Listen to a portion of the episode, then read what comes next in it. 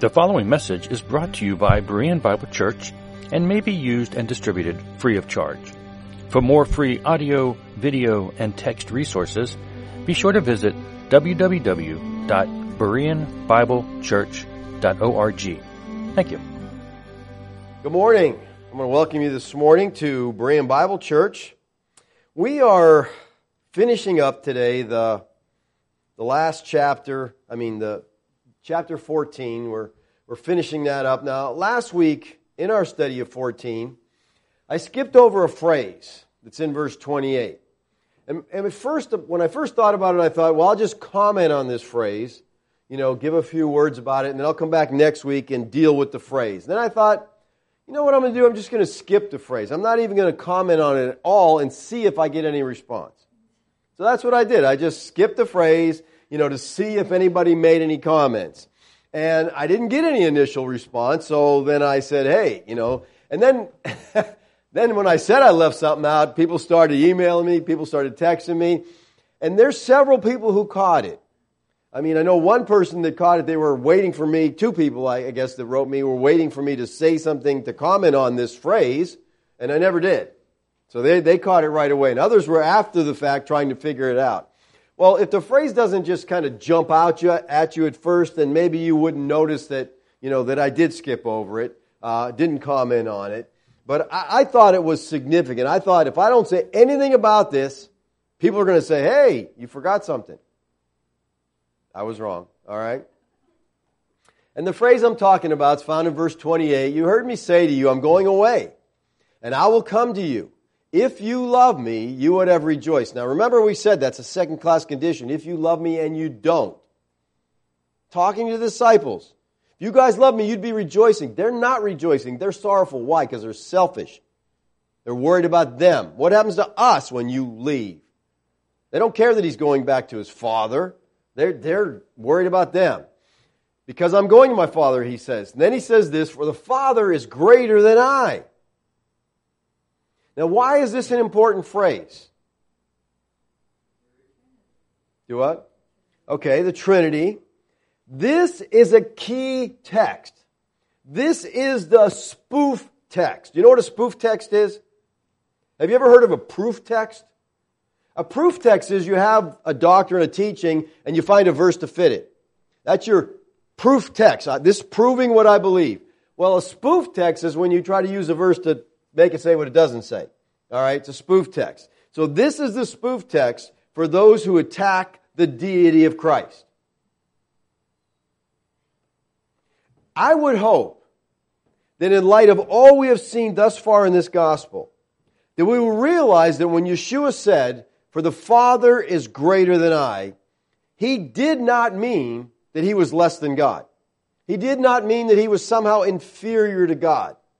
This phrase, though, has caused much Christological and Trinitarian debate throughout the church history. People have argued this. And this phrase is kind of in the center of the argument. This was used as a spoof text by those who held to Arianism. Now, you're familiar with Arianism? Just let me be clear. You've heard of the Aryan Brotherhood? Right, there's no connection there, okay?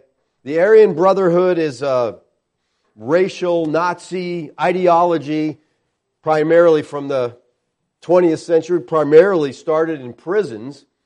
That's not what I'm talking about at all, okay? Arianism, let me give you a little church history. Arianism was a 4th century heresy named after Arius. He was a presbyter in Alexandria, Egypt. And he clashed with Alexander, who was the bishop of Alexandria, who believed in the co eternality of the Word of God. While Arius taught that the Word, referring to Christ, was created by God. In Arius' words, Arius says, there was a time when he, the Son, was not. So the Arians inferred from this passage, you know, the Father is greater than I, that Christ is a creature of the Father, created by the Father, though existing before the world began. Now, because Alexander understood this as a very dangerous threat to the church, he publicly condemned Arius' teaching and he removed him from all his church posts. See, back in those days, the, the, the teachers, the preachers had uh, political power also. And so he removed them from all the posts. This led to the calling of the first ecumenical council, which was the Council of Nicaea. At the council, Arius' teaching was formally condemned. So they got the church together and they had this council. You know, we got this problem. This guy's teaching that Christ is less than God. He's not deity. What do we do about it? So they got together and they debated the issue from May 20th to June 19th. For a month, they debated this, at which point the council produced an initial form of the Nicene Creed, which condemned Arianism and established the doctrine of the Trinity. Both those things. They condemned him. They said the Trinity is what the Bible teaches. Then Arius was excommunicated and banished to Illyria, and all of his writings were ordered confiscated and burned. So they just wanted to get, I mean, this, the church was serious about this teaching, folks. This is heresy. They wanted it stomped out. It's attacking the deity of Christ. Well, after being in exile for a decade, Arius sought to be restored to the church. And he appealed directly to the emperor, Constantine. And Constantine was convinced that Arius returned to orthodoxy, you know, he had come back. So he thought. So he ordered Alexander, the patriarch of Constantinople, to reinstate him. Well, Alexander, what he wasn't happy about this. He was really wary. He just he this guy's a heretic. I'm not letting him back in. So, according to a letter by Athanasius, um, Alexander prayed that God would somehow prevent him from coming back in. Very soon after this prayer, before Arius could be reinstated, he died. I'm like, well, that's an answer to prayer. Okay. That's a, I wonder if his prayer was imprecatory. God, smite him, smite this heretic, wipe this heretic out, don't let him come back into the church. The church protecting itself from false doctrine. That's what was going on there, people. That's how serious they took this teaching that Christ is not God. Now, Nathan Busenitz summarizes Arius' impact in this way. He says, In ancient times, Arius' teaching presented the foremost threat to Orthodox Christianity, which is why historians like Alexander Mackey, Mackay have labeled him the greatest heretic of antiquity. And there's many people who call Arius that. They say he's one of the greatest heretics the church has faced. And again, this gives us some idea on how dangerous the church took this teaching. Now, we're in an age of tolerance today. When, oh, we just have to accept everybody, we love everyone, we put up with. Listen, we have to learn to deal with false doctrine. Okay? There's a difference between having different points of view on Scripture and teaching something that's wrong. And I think this teaching, I think the early church was right. This teaching is heresy. The church needs to stand against this. Now, Arianism had all but vanished by the 7th century, just kind of faded off the scene. But later on, in the 16th and 17th century, the Socinians came back along and started denying the deity of Christ. And they used this verse, for my Father is greater than I, as a spoof text for their belief. Now, this teaching has pretty much gone the way too, but we find its heretical teaching today in what group? Know of any group that's still teaching the same stuff? Jehovah Witnesses, okay? They're still teaching the same Arian heresy today. Ryan Turner says this Despite the best efforts of Orthodox Church to stamp out Arianism, there are branches of the belief that continue to the present day. One of them is Jehovah Witnesses. Like the ancient Arians, these modern day witnesses believe that Jesus is a created being who is therefore not eternal and not God. On the Jehovah Witnesses official website, www.jw.org, it states this Is Jesus Almighty God? They ask the question, you know, it's under the section What We Believe About Jesus, and they ask, Is Jesus Almighty God? Here's the answer Jesus' opposers accuse him of making himself equal to God. I agree with that part. That's true. We see that in the scripture. However, Jesus never claimed to be on the same level as Almighty God. People, anybody that says that does not know the Bible. Okay? They don't know the Bible if that's what they think. And then watch, he said, For the Father is greater than I. Now, do you understand why I think this phrase is important? The Arians use it, the Socinians use it, the Jehovah Witness use it. This is a spoof text for all their false doctrine. They take one statement and say, This is it. They build their doctrine around it. And here's what's mind boggling to me. In light of all we have seen so far in the Gospel of John, after all that has been taught, and yet you get to this in the 14th chapter, and there's some people who want to take these seven words as canceling out everything Yeshua has said so far. He said he's God so many times in so many ways that this statement cancels it all out.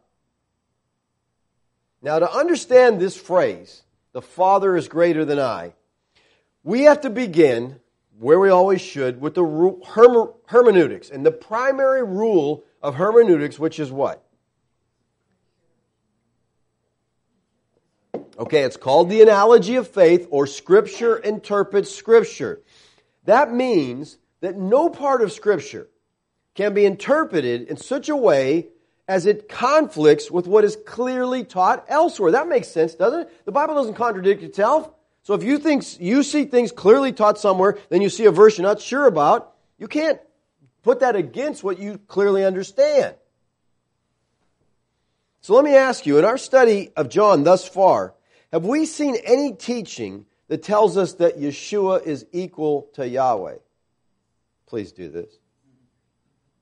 Okay, yes, we have over and over and over. And we can't throw out everything over a statement. Some people say, I just don't understand this. Well, okay, you don't understand it.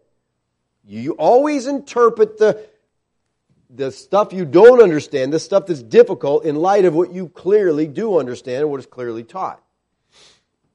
Now, before we look at this statement, for the Father is greater than I, and we try to figure out what exactly it means, I want to review what we've seen so far in this book so we can apply this hermeneutic rule. We'll look at all the texts that talk about the deity of Christ up to this point, and then we get here and it's like, well, he's not saying something different than he's been saying. All right? I want to look at the clear verses that teach that Yahweh, Yeshua is Yahweh. He is the Son, God the Son, co eternal, co equal with the Father. Now, before we jump right into that, though, since we're talking about Jehovah's Witnesses, let me say a word about Jehovah. Okay? In Hebrew scripture, the personal name of God is written with four letters. In Hebrew, it's the Yod He Vav He. It's called the Tetragrammaton because it's four letters. This name of God appears 6,829 times in the Hebrew scripture. And yet, people don't want to say the name. They, they, the Jews had this idea God doesn't want us saying his name. Why did he put it in the Bible almost 7,000 times and he doesn't want us to know it or say it? That doesn't make any sense.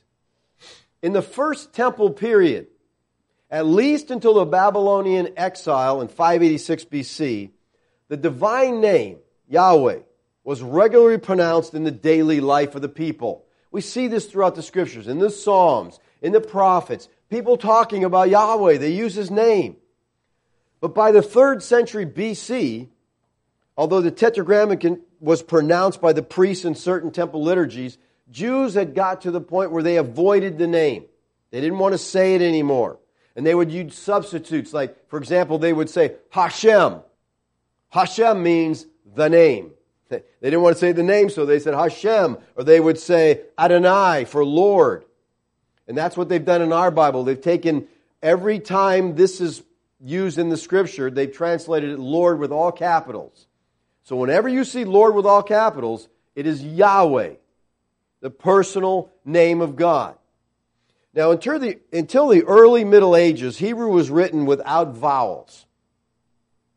By the 6th century AD, a system of vowel signs was developed by the Masoretes, the Jewish scholars of the period, to help the reader in pronunciation. And so they superimposed the vowel signs of the word Adonai upon the four consonants of God's name. It was a mistake to start with. Well, in 1518 AD, in his monumental work of Christian mysticism, the Italian theologian and Franciscan friar Galatinus, not realizing that the Masoretes had placed the vowel signs of another word with the consonants of Yahweh, they fused the vowels of Adonai with the consonants of the divine name, and they gave the church the name Jehovah. It's a word which has no meaning in Hebrew. None whatsoever. So strike Jehovah from your Christian vocabulary. Okay, it's not God's name, never was God's name. It doesn't mean anything. Hebrew words always have meaning. Strike this name out of it. Okay? It's not biblical. God's name is Yahweh. He's told us that. They asked his name. My name is Ehyeh Asher Ehyeh. Okay? I am who I am.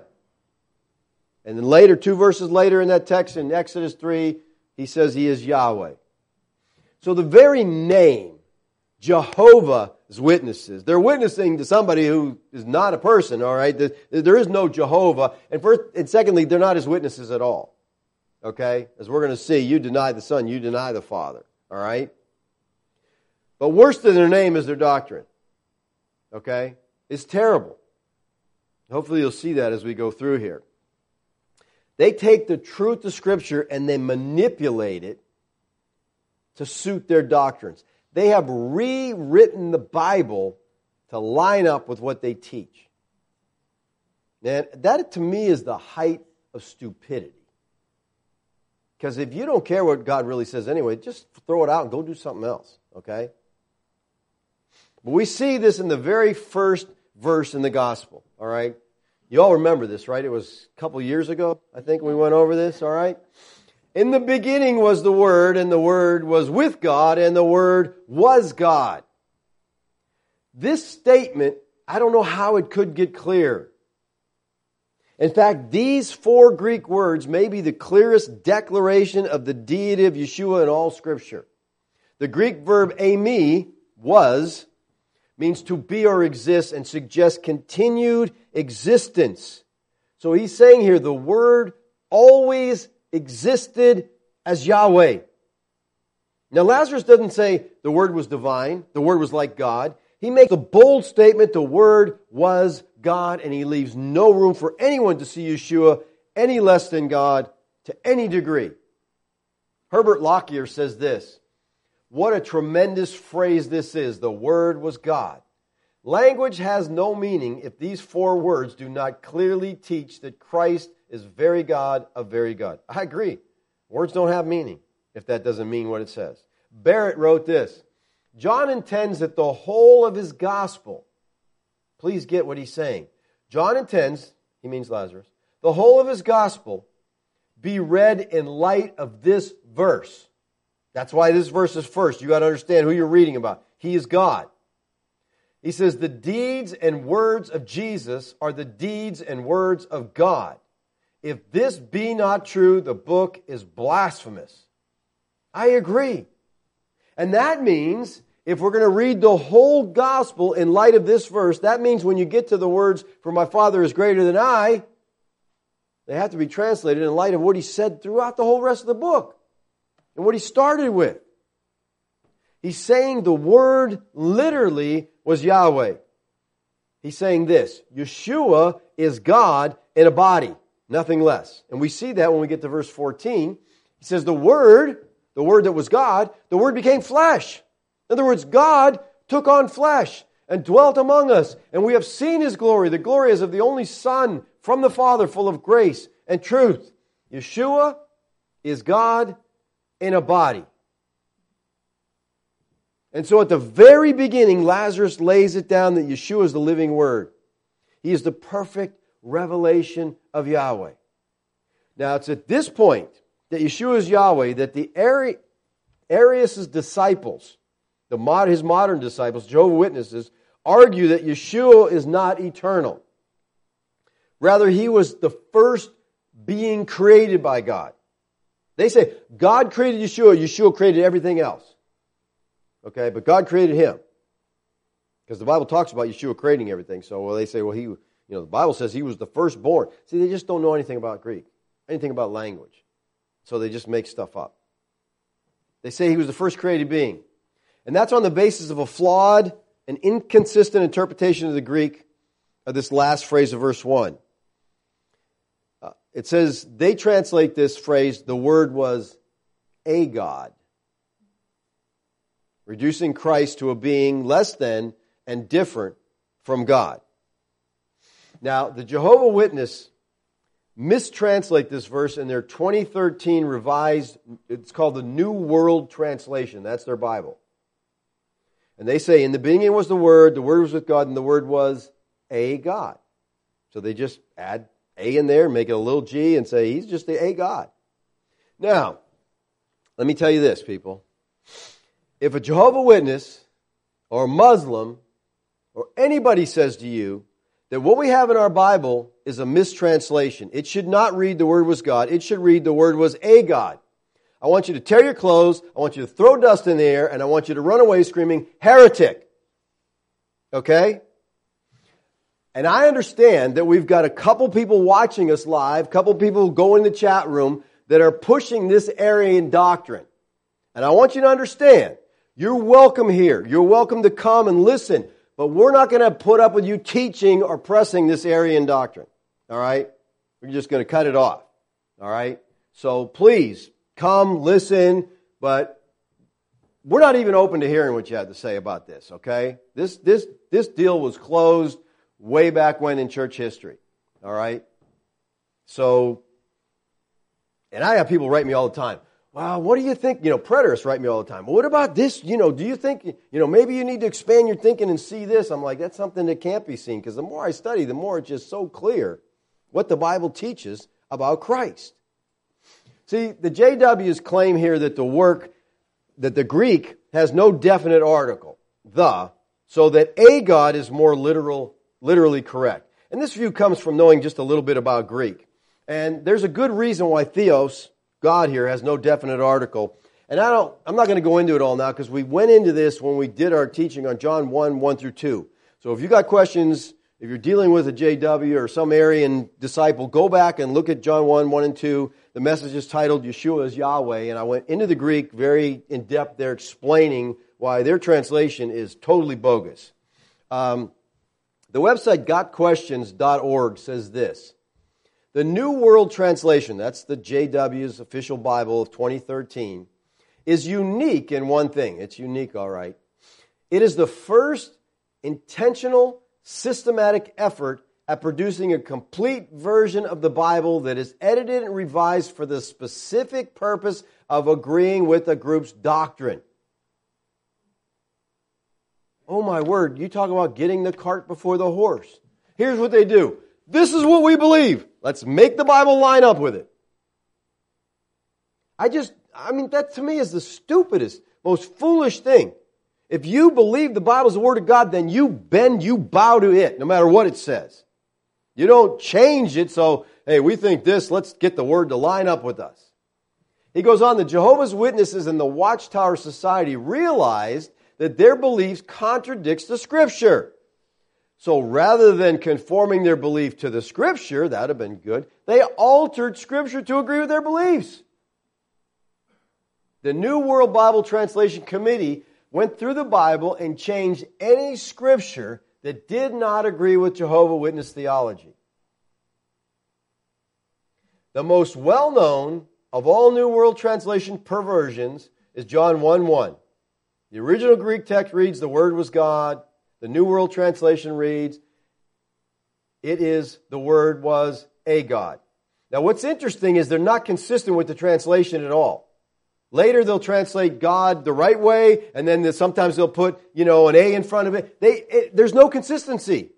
That's what I mean. They only change it where it conflicts with their doctrine. Very, very bad translation. It is a perversion, okay? And I, I've had people try to argue, well, the Bible says this. First of all, that's not the Bible, okay? That's a translation, a bad translation. That is not the Bible. All right.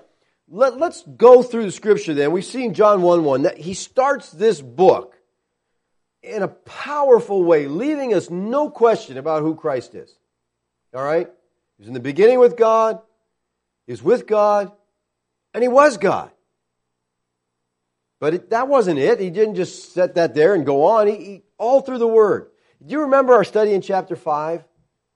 Chapter 5 is a powerful chapter on the deity of Christ. Remember what happens in chapter 5? There's this, this lame man at the pool of Bethesda. He's laying there. He's been lame for 38 years. All right? And our Lord goes up to him and says, Get up, take up your bed and walk. And what happens? Immediately the guy's healed, takes up his bed and walks.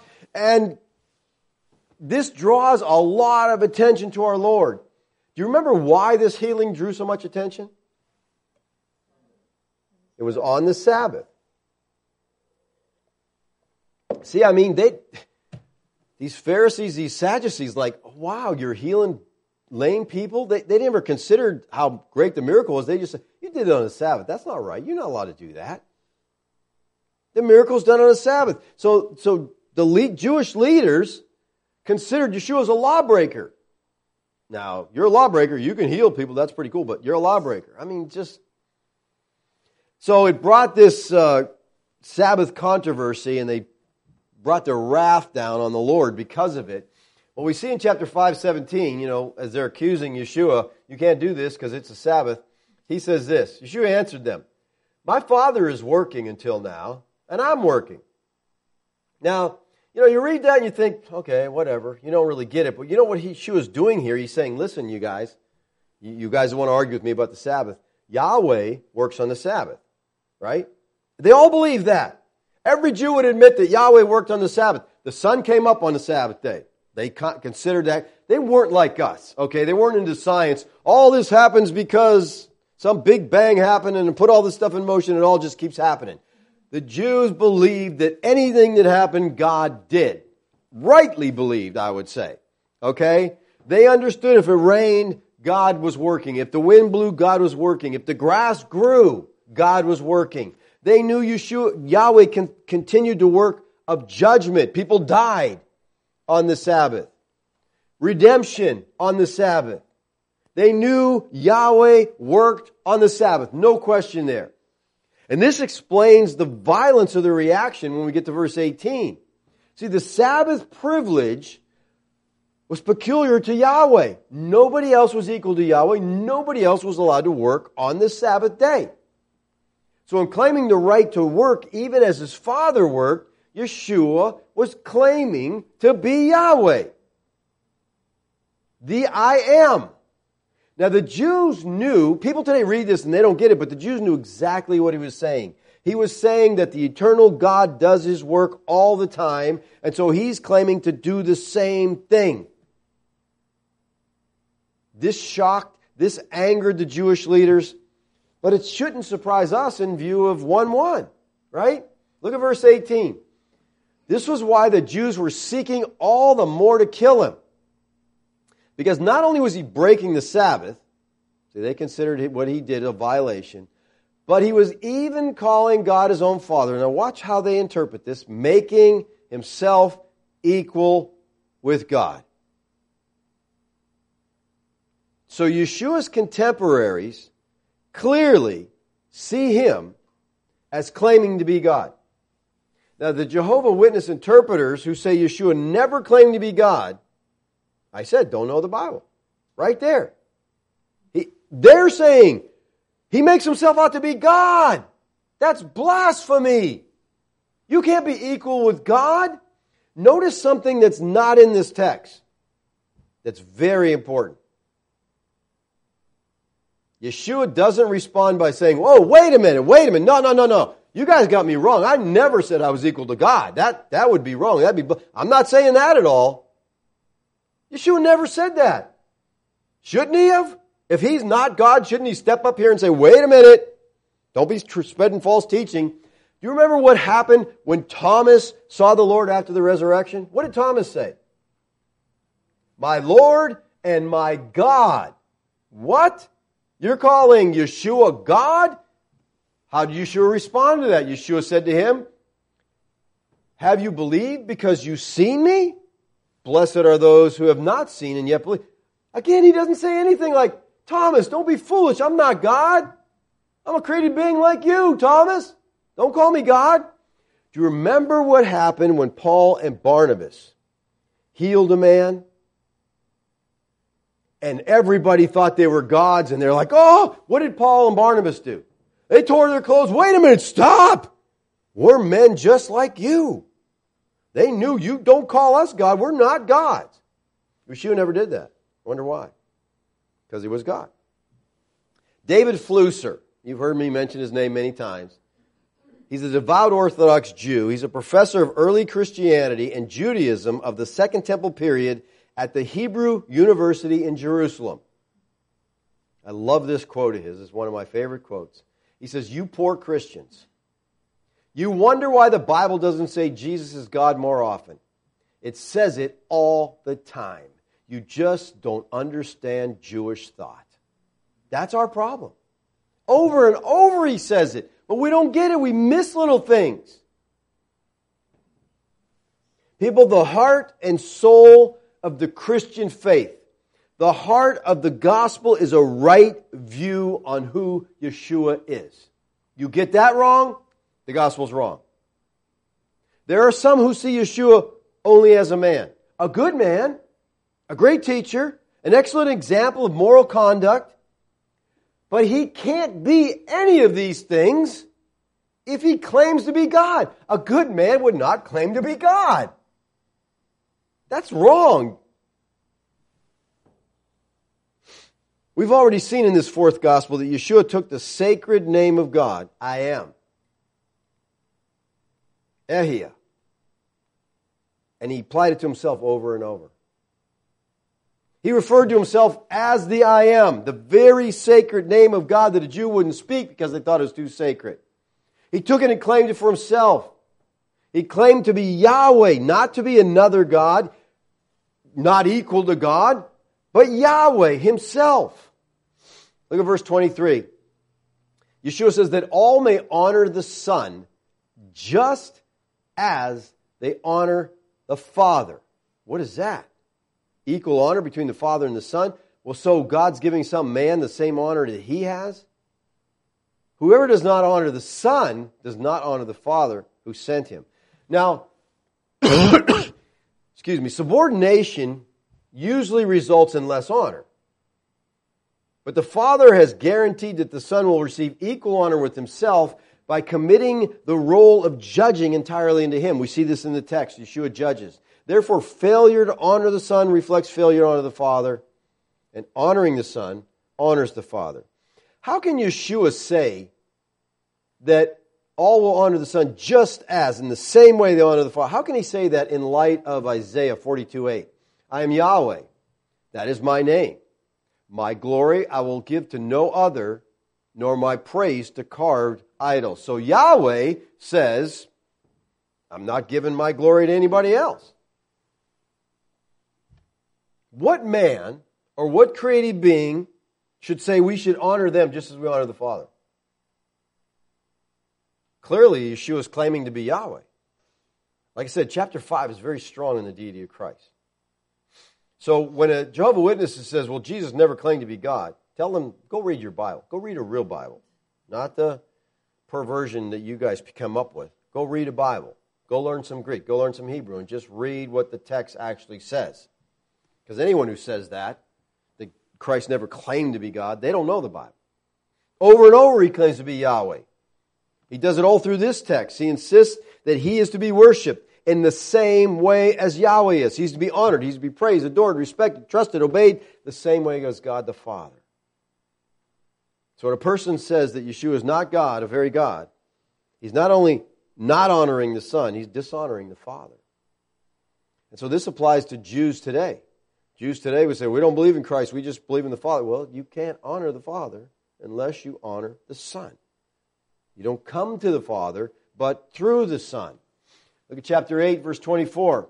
I told you that you would die in your sins, for unless you believe that I am, you will die in your sins. People, you hear me quote this verse over and over. This is a very important verse. He's, Yeshua is talking to his detractors there. He's talking to the Jews, and he says, unless you believe that I am. Now, the he there, you see it's in italics. Most Bibles, it's in italics because it's not in the Greek. It's added. Yeshua is saying, unless you believe that I am, the I am, God, Yahweh, unless you believe that, what will happen? You will die in your sins. So do you think it's important to have a right view of Yeshua? I think that verse is powerful, people. Look at 858. Yeshua said to them, Truly, truly, I say to you, before Abraham was, I am. What? Yeshua is saying he existed eternally as Yahweh. John 10 30. I and the Father are one. The Jews had asked Yeshua for a plain statement about his messiahship. Yeshua gave them far more, a claim that he and the Father were one. The Jews understood this claim to deity. And they said to him in response, You being a man, they were wrong, make yourself out to be God. So they, again, if you just look at what the Jews were saying, they understood Yeshua to be claiming to be God over and over. Well, since Yeshua is God, then people can know what God is like. To know Yeshua is to know God. Look what he said in 14.9. Yeshua said to him, Have I been with you so long, and you still do not know me, Philip? Now watch this. Whoever has seen me has seen the Father. That's a strong statement, people. If you want to know what Yahweh is like, Study the life and teachings of Christ because he is demonstrating he is Yahweh in the flesh. Now, let me give you one more, not in John, but by the same author, Revelation. Yeshua says, I am the Aleph and the Tav. Aleph and Alpha and Omega, that's Greek. I believe Yeshua would have said Aleph Tav, Hebrew, first and last. I'm the first and the last, says the Lord God who is and was and who is to come, the Almighty. So Yeshua here claims very clearly to be Aleph Tav, and you're like, well, okay, that's good. What does that have to do with anything? Well, again, David Flusser, if you understood Greek thought, if you understood the scriptures, you'd know what he's saying because he's quoting here from Isaiah 44 6. Thus says Yahweh, the King of Israel and his Redeemer, Yahweh of hosts, I am the first, I am the last. Besides me, there is no God. So Yahweh is saying this very clearly, and here Yeshua is saying, I am it. Well, which one of you is? Both. because they're Yahweh. In light of Isaiah, Yeshua, Yeshua is clearly claiming to be Yahweh of hosts, the only living and true God. All right, now with that in our, in our minds, let's go to our text. Okay? All that, I said all that to say this. For the Father is greater than I. Okay, we got all that as background, and we get to this verse and we go, oh, what does that mean? That's scary. I don't, that sounds like he's saying he's less than God. Well, again, we have to apply the hermeneutical principle, the analogy of faith. We've seen all the text so far, so now we know when we read this, he cannot mean that he is less than God as the Arians and the JWs and the Unitarians proclaim. So what does he mean by this statement? I mean, I agree, it's a confusing statement if you don't get it and just, he just kind of throws this out there. It seems to contradict so much that he's been saying. If Yeshua and the Father are one, how can the Father be greater? Hopefully you'll understand that in a few minutes, okay? Yeshua is speaking of himself here, listen, in his humanity. In his limited capacity as a human being. He is not speaking ontologically here. He's not dealing with the essence of being, essence of nature. Since he had stated repeatedly that he and the Father were one ontologically. He is speaking of the Father's relative glory compared to his glory. Yeshua had laid aside his heavenly glory at the incarnation. And so the Father had greater glory than the Son during Yeshua's earthly ministry. This is a text that is so fundamental. This wasn't, they believe, taken from an early hymn, which I like that because that tells me they sang some powerful songs. okay? Because this is some of the greatest doctrine you're going to find in Scripture in this text. Who, though he was in the form of God, he did not count equality with God a thing to be grasped, but emptied himself, taking the form of a servant. And being born in the likeness of men, he, being found in human form, humbled himself by becoming obedient to the point of death, even death on the cross. Another powerful point with this whole doctrinal statement here, he's using this as an example of selflessness and humility. He says in the opening verses of the chapter, you need to look at one another as more important than yourselves. Let me give you an example how that works. How about Christ? Okay? And he lists the doctrine of Christ. The word was here is the Greek word huparko. It's a verb that stresses the essence of a person's nature. It's to express the continued state of a thing. It's unalterable, unchangeable. Paul said, Yeshua unalterably and unchangeably existed in the form of God. This speaks of preexistence. The word form here is morphe. It has nothing to do with shape or size. Okay, get that out of your head, all right? Moulton and Milligan say morphe is a form which truly and fully expresses the being which underlies it. It refers to the essence or essential being. Yeshua preexisted in the essence of God. And when Paul uses huparko and morphe, form, he is saying something very specific. He is saying that Yeshua the Christ has always existed in the unchangeable essence of the being of God. That's where he was. Then he says this, but, this is contrastive here, people, not this, but this. This is how Christ was, but he emptied himself. A change took place. This is the Greek word kanao here, from which we get the doctrine of the kenosis. It means to make empty. Figuratively, it means to abase, to neutralize, to make of none effect, of no reputation. Well, here's the question. Here's God, equal to with God from all eternity, but he empties himself. What did he empty himself of? Some people says he emptied himself of his deity. Well, if that was true, he would cease to exist. Okay? You can't exchange deity for humanity. That's called the doctrine of the hypostatic union. It teaches that Yeshua had two natures.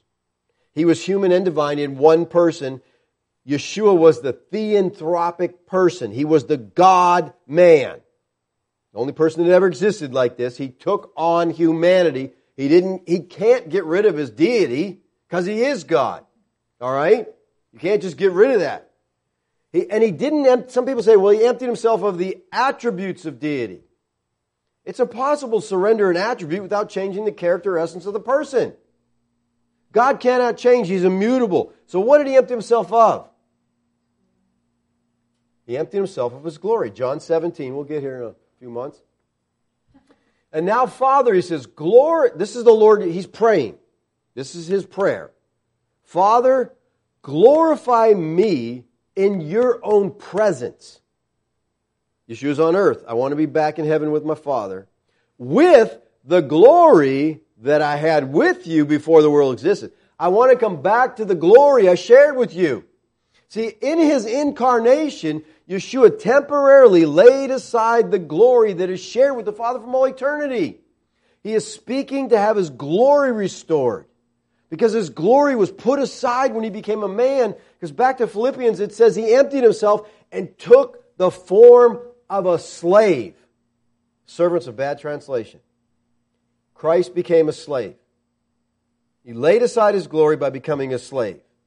But now Yeshua is about to return to the Father through his death, burial, resurrection, and to the greater glory that he had with the Father from before. In his humanity, Yahweh, the Father, is greater. In his divinity, but in the, I mean, in his, let me say that again. I'm getting confused here. In his humanity, Yahweh the Father is greater.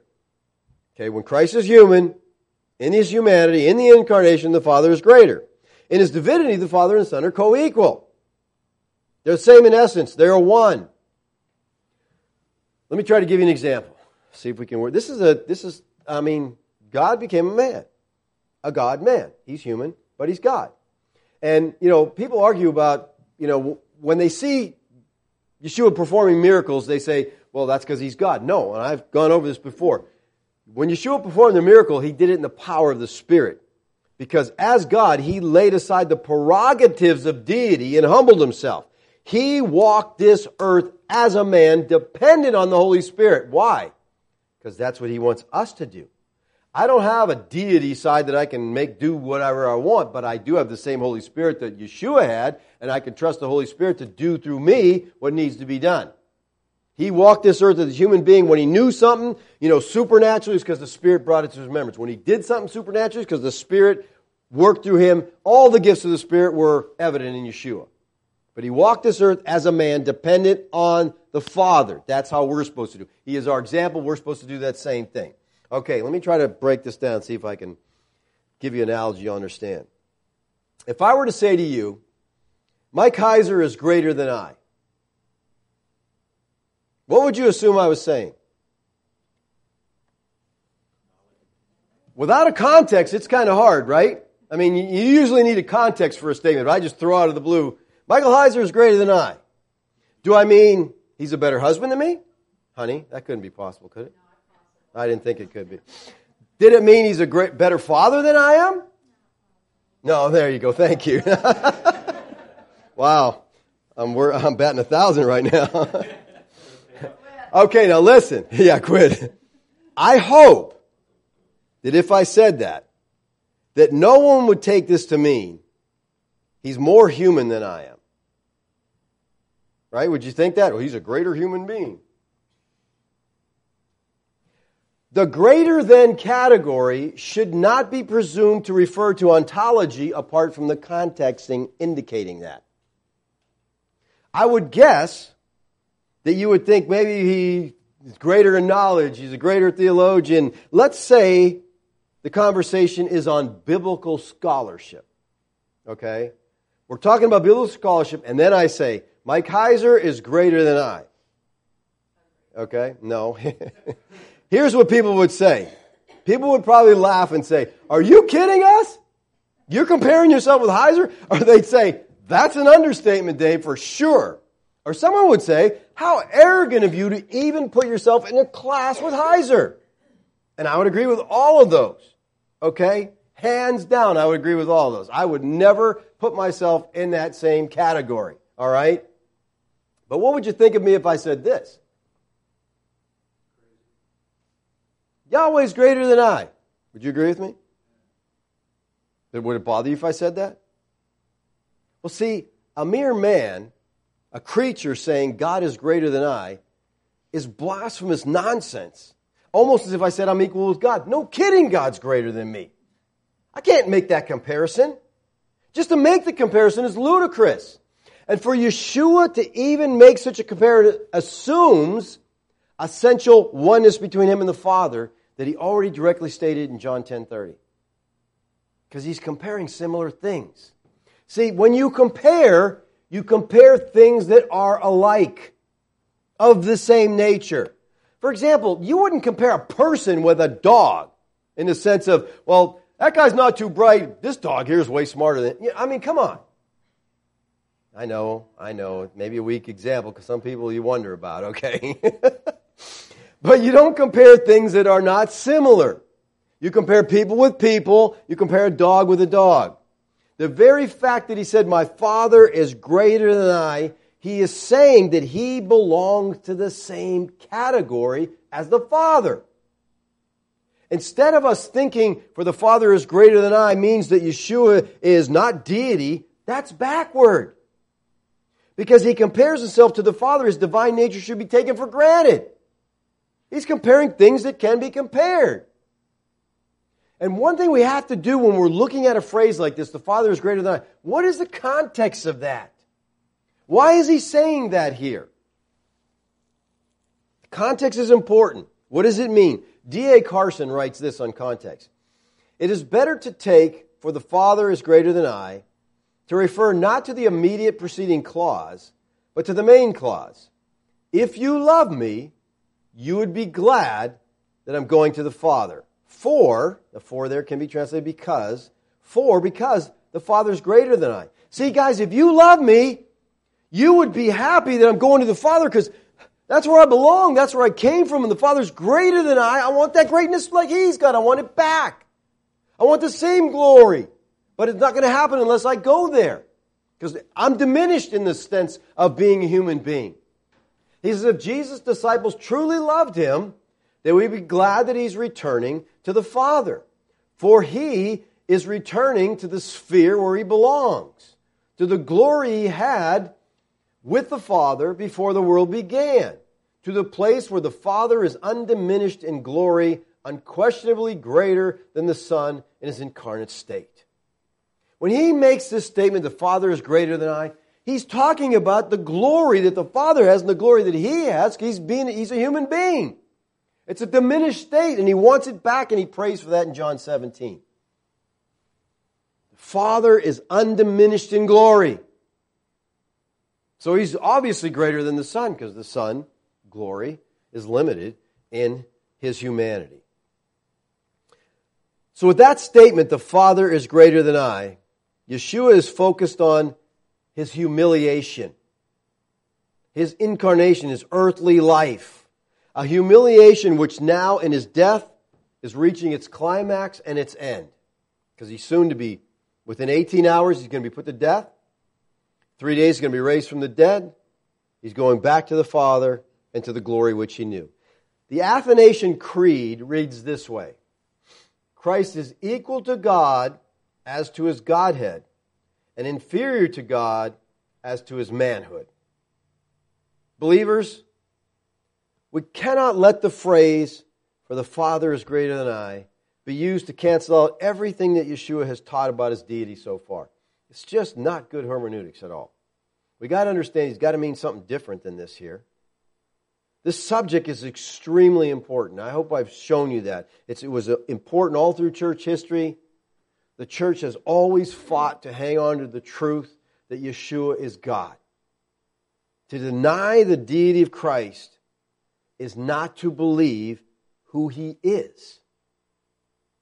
Because that is who he is, which is not to believe in him. People say, well, I believe in Christ. Not if you don't believe he's God. You don't believe in him because he is God. You're believing in someone different than Christ, a person that's not God. And if you don't believe in who he is, you don't have eternal life. Because Yeshua said, unless you believe that I am, you will die in your sins. I think that's pretty strong.